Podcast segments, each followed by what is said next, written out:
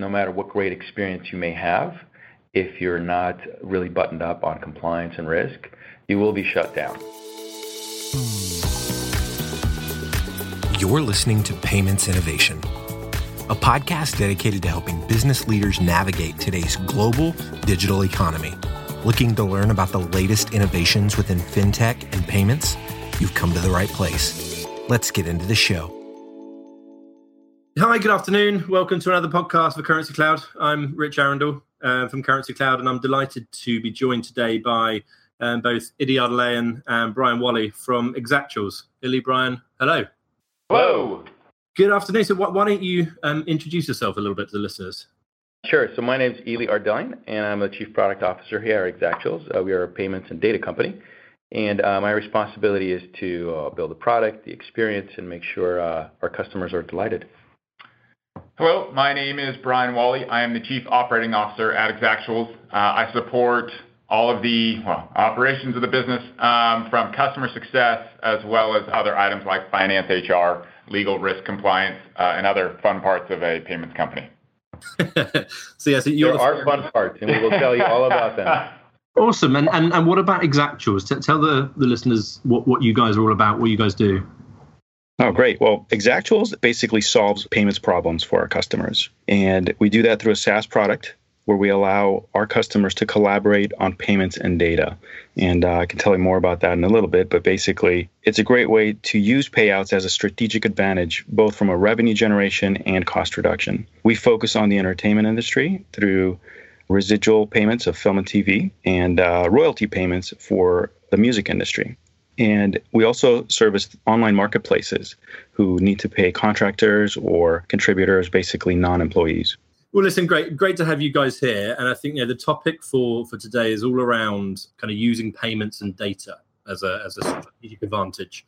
And I guess the question we'll, we'll lead straight off is: so how can you use payments as a strategic advantage? It's a great question, and I think it's one that uh, probably hasn't been asked enough uh, in the past, but we'll see a lot more trends toward that in the future. But primarily in payments, there are two findings that, we've observed. A lot of folks have been talking about payments being the last mile, and I think that's true in that that helps you manage your customer experience, it helps you manage your relationship uh, uh, with your customers, and really can help your company grow depending on how you manage your payouts. But what we have not talked enough about is what happens to the other miles. We know about the last mile. What about the other miles? How do you even get to a point where you know you have to make a payment? Is it the right payment? Is it to the right uh, entity or individual? And that's where you really need to combine both the payments and data component to really understand your business better. And you could use uh, um, a lot of great new technologies like machine learning, deep learning, et cetera, just to be able to get to that point. Okay, so I mean, listen, the, the payments world is quite complex, I guess, and, and unless payments is core to your business, then you don't really understand the challenges involved in this. So, from your experience, what, are the kind of the challenges when it comes to this last mile, as you put it, so in, in the payment space? Well, sure. From an operational perspective, if you look at, let's just say you're domestic U.S. and you want to pay someone in Australia, but that is not possible through the United States Fed. So that's not even an international ACH. You may need to do an international wire you know, that means you have to know the BSB codes of that bank in Australia in order to send money to a payee over there, which, you know, for a domestic payer is, is kind of ridiculous, right? I mean, they're even under, you know, English common law, and, and you can't have the same rules apply for, let's say, the UK or the Eurozone over to Australia. So just getting an, a global payment anywhere in the world is, candidly, it's more complex and more, well, it's just more difficult than most domestic payers care to even think about. And so if you can hide that complexity from them uh, and just make it a simple experience, uh, and, and you'll get paid for, for hiding that complexity and the pain from the payer. Right. And so I think the payers in this case either accept or are not aware of the fact that they don't have to deal with that pain. That's right. And they don't understand. Actually, we sat down with a client just the other day where we mapped out their cost, and typically comes out to the same. It's either five to twenty dollars per payment, just to make one payment. And um, once customers really understand that, they realize that the volume of payments, the labor involved, the exception handling, the errors, the sheetmen, et cetera, all that has an impact on on their business. So it's another method to use, once you understand it, to use payments as a, strategic advantage. So I, guess from a from a a company's point of view, they could probably just enter a dollar amount and either let their banks deal with it or let the the person they're paying handle that um, that pain. But surely there are more options out there. So what options do businesses actually have, and how do they get around to finding the right one for them? Look, you can always send a paper check. You can send an ACH. You can send an international ACH, a wire. You could send an EFT. You could send uh, Western Union. You can send Pony Express, right? I mean, there's a thousand and one ways to pay somebody. And sometimes we find with our payers and our partners, there's almost too many choices. They get to the buffet of payment options and, they're overwhelmed with, you know, how do I even do this? How do I even start? And the data required in order to make a payment to someone. So I think if you can, again, skinny down those options and just say, cool, you want to go with A or B, right? A is we'll get there tomorrow and it'll cost you X and B will get there in three days and it'll cost you Y. Which one would you prefer? And they can make a business decision, choose one, uh, and then again, we'll handle all that complexity, or if someone can handle that complexity for them, it's just a binary choice, A or B, as opposed to here's 14 different ways to make a payment. How do you want to solve this problem? Most payers have better things to do in their day than to think about these things. And they think about them rarely, so like they don't become experts in them. So they just just just tell them the answer. Just give them a binary choice and move on in their day. Right. So uh, if I can add to that, that's why we, our product actually takes that decision if they want to have that taken away from them completely. In that uh, we leave it up to the payee to determine how they want to be paid, and we work our models with our payers, our customers, so that they just have to tell us the payment needs to be made, and we will determine with the payee how that should be made. So you've got wires, for example. They're the most used for global payments, but they're very expensive, and actually there are a lot of issues with wires. You get a lot of uh, correspondent fees and pickup fees that uh, really impact the customer experience. You've got paper checks that are just a non-starter for global payments, but some folks still want those. Prepaid cards, there's a lot of big buzz about them. I've got a background in that space. It's a great solution, except you have to worry about the delivery side, and they typically have a lot of fees as well. E-wallets um, are great, but there is a cost to withdraw funds. And money transmitters are really great for cash-driven societies so that um, folks can just go to their local money transmitter and pick up funds. But the best options really that we've seen are really those that are focused on electronic funds transfer that basically sends funds directly to a bank account. That those are the highest adopted uh, methods. Okay, and, and there's there's a, there's a lot of information in there, and I, I guess a lot of people who are, are new to this space are still trying to find the right method for them, the right people to speak to. So I guess if you're coming, speaking from an Exactual's point of view, what recommendations do you have for someone who's looking to make payments, looking to globalize their business with that cross-border payment method? Okay, so um, I think really to start, folks really need to make a buy versus build decision, and you typically want to build when your return on investment is high enough, and in this case, your return on investment is high enough if you really do very mass volume, and you could really bring down the cost of dealing with everything we've just talked about, whether it's uh, labor or exceptions, et cetera. And that's a time when you can consider that. Not to say that that's necessarily the decision, but at, for most companies, their volume typically isn't going to be that high. So a buy decision uh, should be considered because otherwise they have to rebuild all that infrastructure and all the components operationally that basically their neighbor has to and everybody else has to. And the question typically is why. Overall, in technology and just industry wide, uh, in other industries, there's a much bigger trend towards buying versus building, and you'll see that coming up in more in the next uh, few years, uh, just in other areas unrelated to payments. Yeah, I so couldn't agree more. What we see with most of our partners, right, is that they want to focus on growing their business, not building out a payments infrastructure to support their business. It's why they outsource legal. It's why they outsource, you know, accounting, and then they outsource their payments uh, or payment processing at least, because building that core, it's not a core competency of most businesses. It's a fundamental fact that all businesses need, but it's not their core reason for existence. And coupled with the fact of the build versus buy decision that Eli was touching on, you then have a risk component as well. Do you want to be storing bank account information for your payees? Do you want that liability? Because it comes at a risk, right? Uh, you know, and it can come at a price. People are going to come after that data, and if you are not prepared to secure that data uh, appropriately, you, bad things can happen very quickly to your business. Yeah, and I guess especially if, if you're not the payments professional, then you're going into it a little bit blind. Um, That's right. Yeah. Okay. And I should add, folks are doing it who are not the payment professionals, but they believe they are. Sure. Which, Draft your own legal contracts too. Don't hire a lawyer. See how that works. You'll be fine. yeah. We've seen this a lot, and, and there's a lot of, I guess, companies out there who are offering a payment service, but these guys don't come from a payments background. These guys perhaps come from a UX background, and this is all around giving the end customer a really good user experience, yet their actual knowledge of payments isn't perhaps what it perhaps should be if they're offering a payment service. True.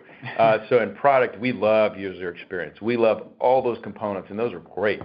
In payments, we have to add the other component around accuracy and security and compliance, risk, everything else. So that actually always begs a negotiation and a trade-off with the other side of making it a seamless user experience, et cetera, because at the end of the day, you cannot go wrong on payments. You can go wrong on maybe some other areas, other things you might be shipping or content or providing, but not on payments. Yeah, I mean, I run the ops team, right? And, and my team is probably bored of me saying, like, our goal is perfection. And anything below perfection, we're all having the worst day possible, right? It's other people's money, and you better treat it with the respect that it deserves because our bar is perfection.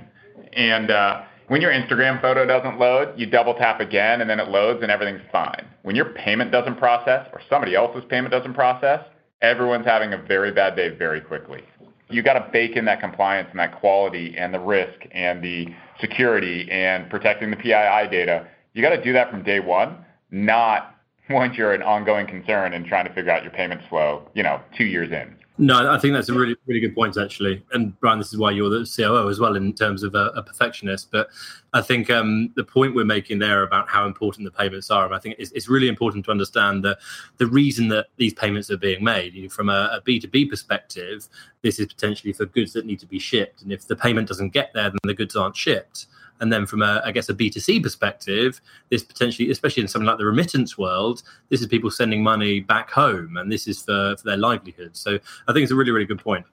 Just changing tracks ever so slightly, um, and I guess asking, um, this is probably a question for you, Eli, um, and looking at your experience. So as a chief product officer, how is it that you go about leading a team that builds payment systems? What's really important to you, and what are some of your experience in that world? Everything. but uh, I, should say, really, accuracy is most important. We do really think a lot about the experience side of it because we want it to be seamless. We want to take out the pain points, and we do. And it's always a trade off uh, and a balance. But um, I will say, no matter what great experience you may have, if you're not really buttoned up on compliance and risk, you will be shut down. And that's the end of story etc. I've seen competitors, from my experience, actually be shut down because they were not really more of a blue chip, buttoned up compliance risk shop.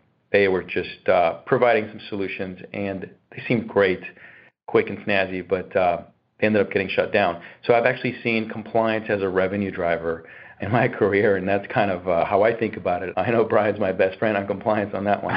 um, so how we actually build our payments product is through a lot of diligence we do agile here. We uh, do build fast. We build in layers. We build iteratively, but we always make sure that as we launch something to market, it is secure, it is accurate, it is tight, and uh, we get many eyes on it before it actually uh, scales up to volume.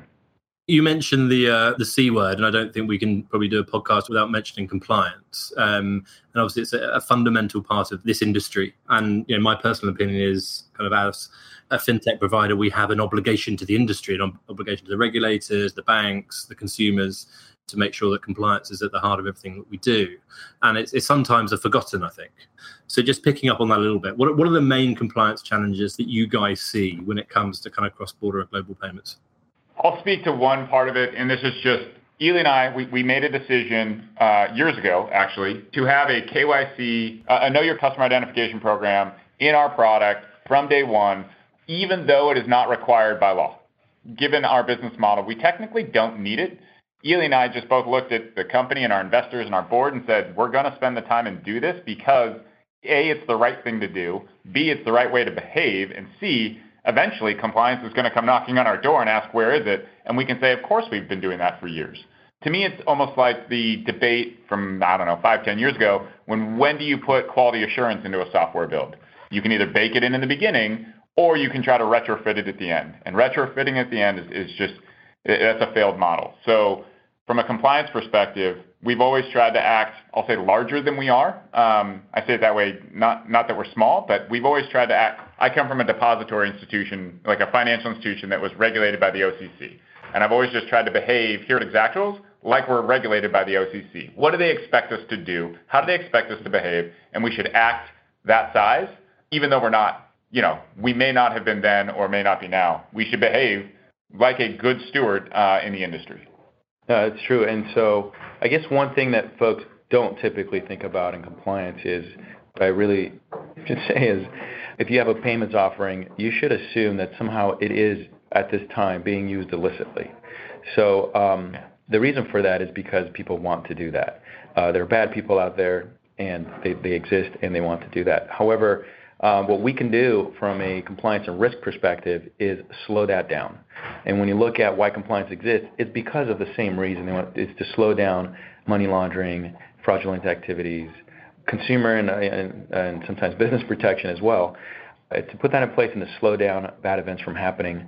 And if you don't do that as a business, if you don't recognize that that's actually occurring and take the action to slow it down or to stop it, then it's irresponsible in our perspective. So that's why we do it.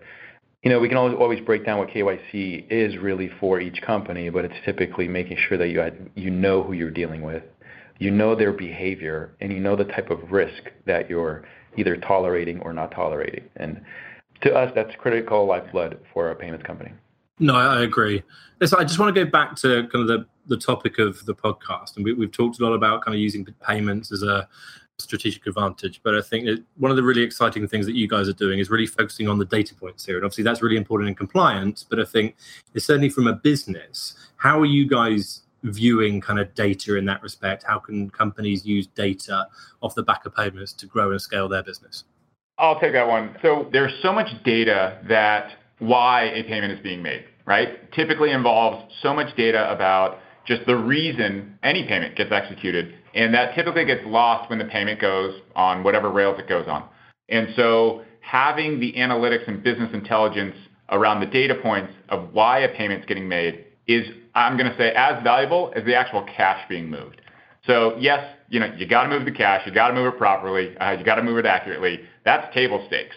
What I think is different about how Exactuals looks at it is having access to all the data as to why a payment got made and then surfacing it in a way that's easily consumable and understandable for a non-payments nerd to say, you know, is my business growing in Japan? Great. What line items are driving my business in Japan? And being able to offer up uh, a massive amount of data in a really concise, you know, all the pretty charts and graphs and business intelligence uh, that you would expect allows, again, our partners who use us grow their business, right? We, we kind of refocus them back on their core competency and say, you know, why do you exist as a business? You know, we'll make your payments for you. And oh, by the way, here's all the data around your payments that will help you make better business decisions to grow your business. And then it becomes a virtuous cycle where we are growing with a growing business. Yeah, and so if I can add to that, Rich, uh, we've got basically three areas that we look at from a data perspective. You've got uh, the access side uh, that Brian mentioned as far as viewing the data. we can send through PDFs or any other type of documents that are related to that payment. Uh, and it's very valuable because when you make a payment, there's oftentimes a statement or an invoice related to it. And it's valuable to be able to view that. But there's also the component around is that data even clean, right? And that's very important before you make your payment. Is that the right payment to make? And it's a garbage in, garbage out approach to it where you have to recognize that if you're not working currently with clean data, that uh, you will operationally have a challenge ahead of you that companies simply just pay for that today. But there are options, and we obviously have some, but you don't need to deal with uh, some of the current solutions that companies have out there with just hiring massive amounts of staff and dealing with long delays and being able to get to the point where you can finally make a payment. So that's in the first phase. And then once you get actually good, clean data and you're able to uh, display it, then it's about really analyzing it, getting insights, getting deeper, understanding your business, allowing your customers, allowing our payors customers to be able to understand their business uh, and how they can do better.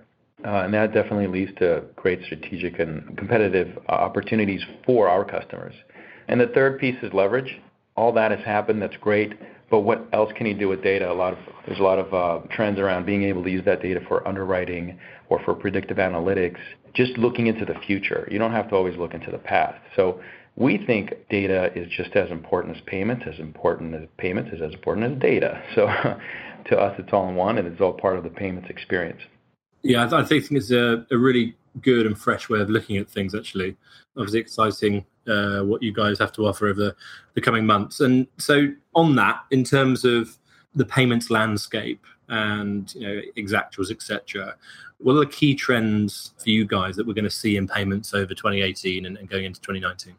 I'll go with the obvious one. I think uh, everyone's been signaling the death knell of checks and, and you know non-electronic transactions for I'm going to say decades. I think in the United States that's finally, at least domestically, we're finally waking up and catching up to the rest of the world that has been on this train for a long time. You know, the fact that I can use my phone to pay for something is amazing. I, I don't want to carry cash. I don't want anyone to send me a check. It's expensive for me, them, us, etc. So I think the continuing trend is the, for me at least, is the obvious one less friction, more online, more automated with all the data around it, uh, the why the payment is getting made and understanding, you know, a deeper insight as to why from my perspective. But that's, yeah. that's the obvious answer. Sorry. No, that's great. Well, those are, um, it's great because actually those need to get covered. And um, I like to add to that in that uh, there will definitely be significant growth in global payments as well. Uh, global payouts are expected to triple over the next seven years. And a lot of that is due to just having a global economy, but also the gig economy where folks are not necessarily just employed by one individual, they're, they're just contracting out for others. And you'll see a lot of that growth, especially in Asia and, and South America. So we're excited because we do obviously have um, Uh, opportunities and offerings there. But what that is also going to do for companies that might not be so obvious up front is that if you're fragmenting the payees that you're paying out to, and the competition is increasing. What's happening there, what will happen ongoing as well, is the transaction volume will rise and the amount, the average amount to be paid out will decline, which means now I'm paying five to twenty dollars to make a smaller payment, and I have to make more payments. That just basically highlights that there is going to be even more of a need for a streamlined solution to to do payouts, which kind of takes us to another trend that I would see is that is really uh, the practical application of artificial intelligence. There's a lot of talk about that and um, deep learning and having data scientists, et cetera, but it is really key to understand your data and understand what that can tell you about your customers and your payments. Really, every company's goal is to make money, and the closer that you get to your business and your customer, uh, and the better understand that, the more you can make. Awesome. Well, listen, guys, it's been great having you. Again, I've been joined by Ili Ardalayan and Brian Wally from Exactuals. And thank you very much for your time, guys. Thank you. Thank you. Thank you. Currency Cloud is an online payments company that makes international money transfers fast and simple for businesses. We're building a borderless future where international transactions are seamless for a better user experience. Discover the world's most trusted payment platform and our toolkit of developer friendly APIs at currencycloud.com. You've been listening to the Payments Innovation Podcast. To ensure that you never miss an episode, subscribe now in iTunes or your favorite podcast player. Thanks for listening. Until next time.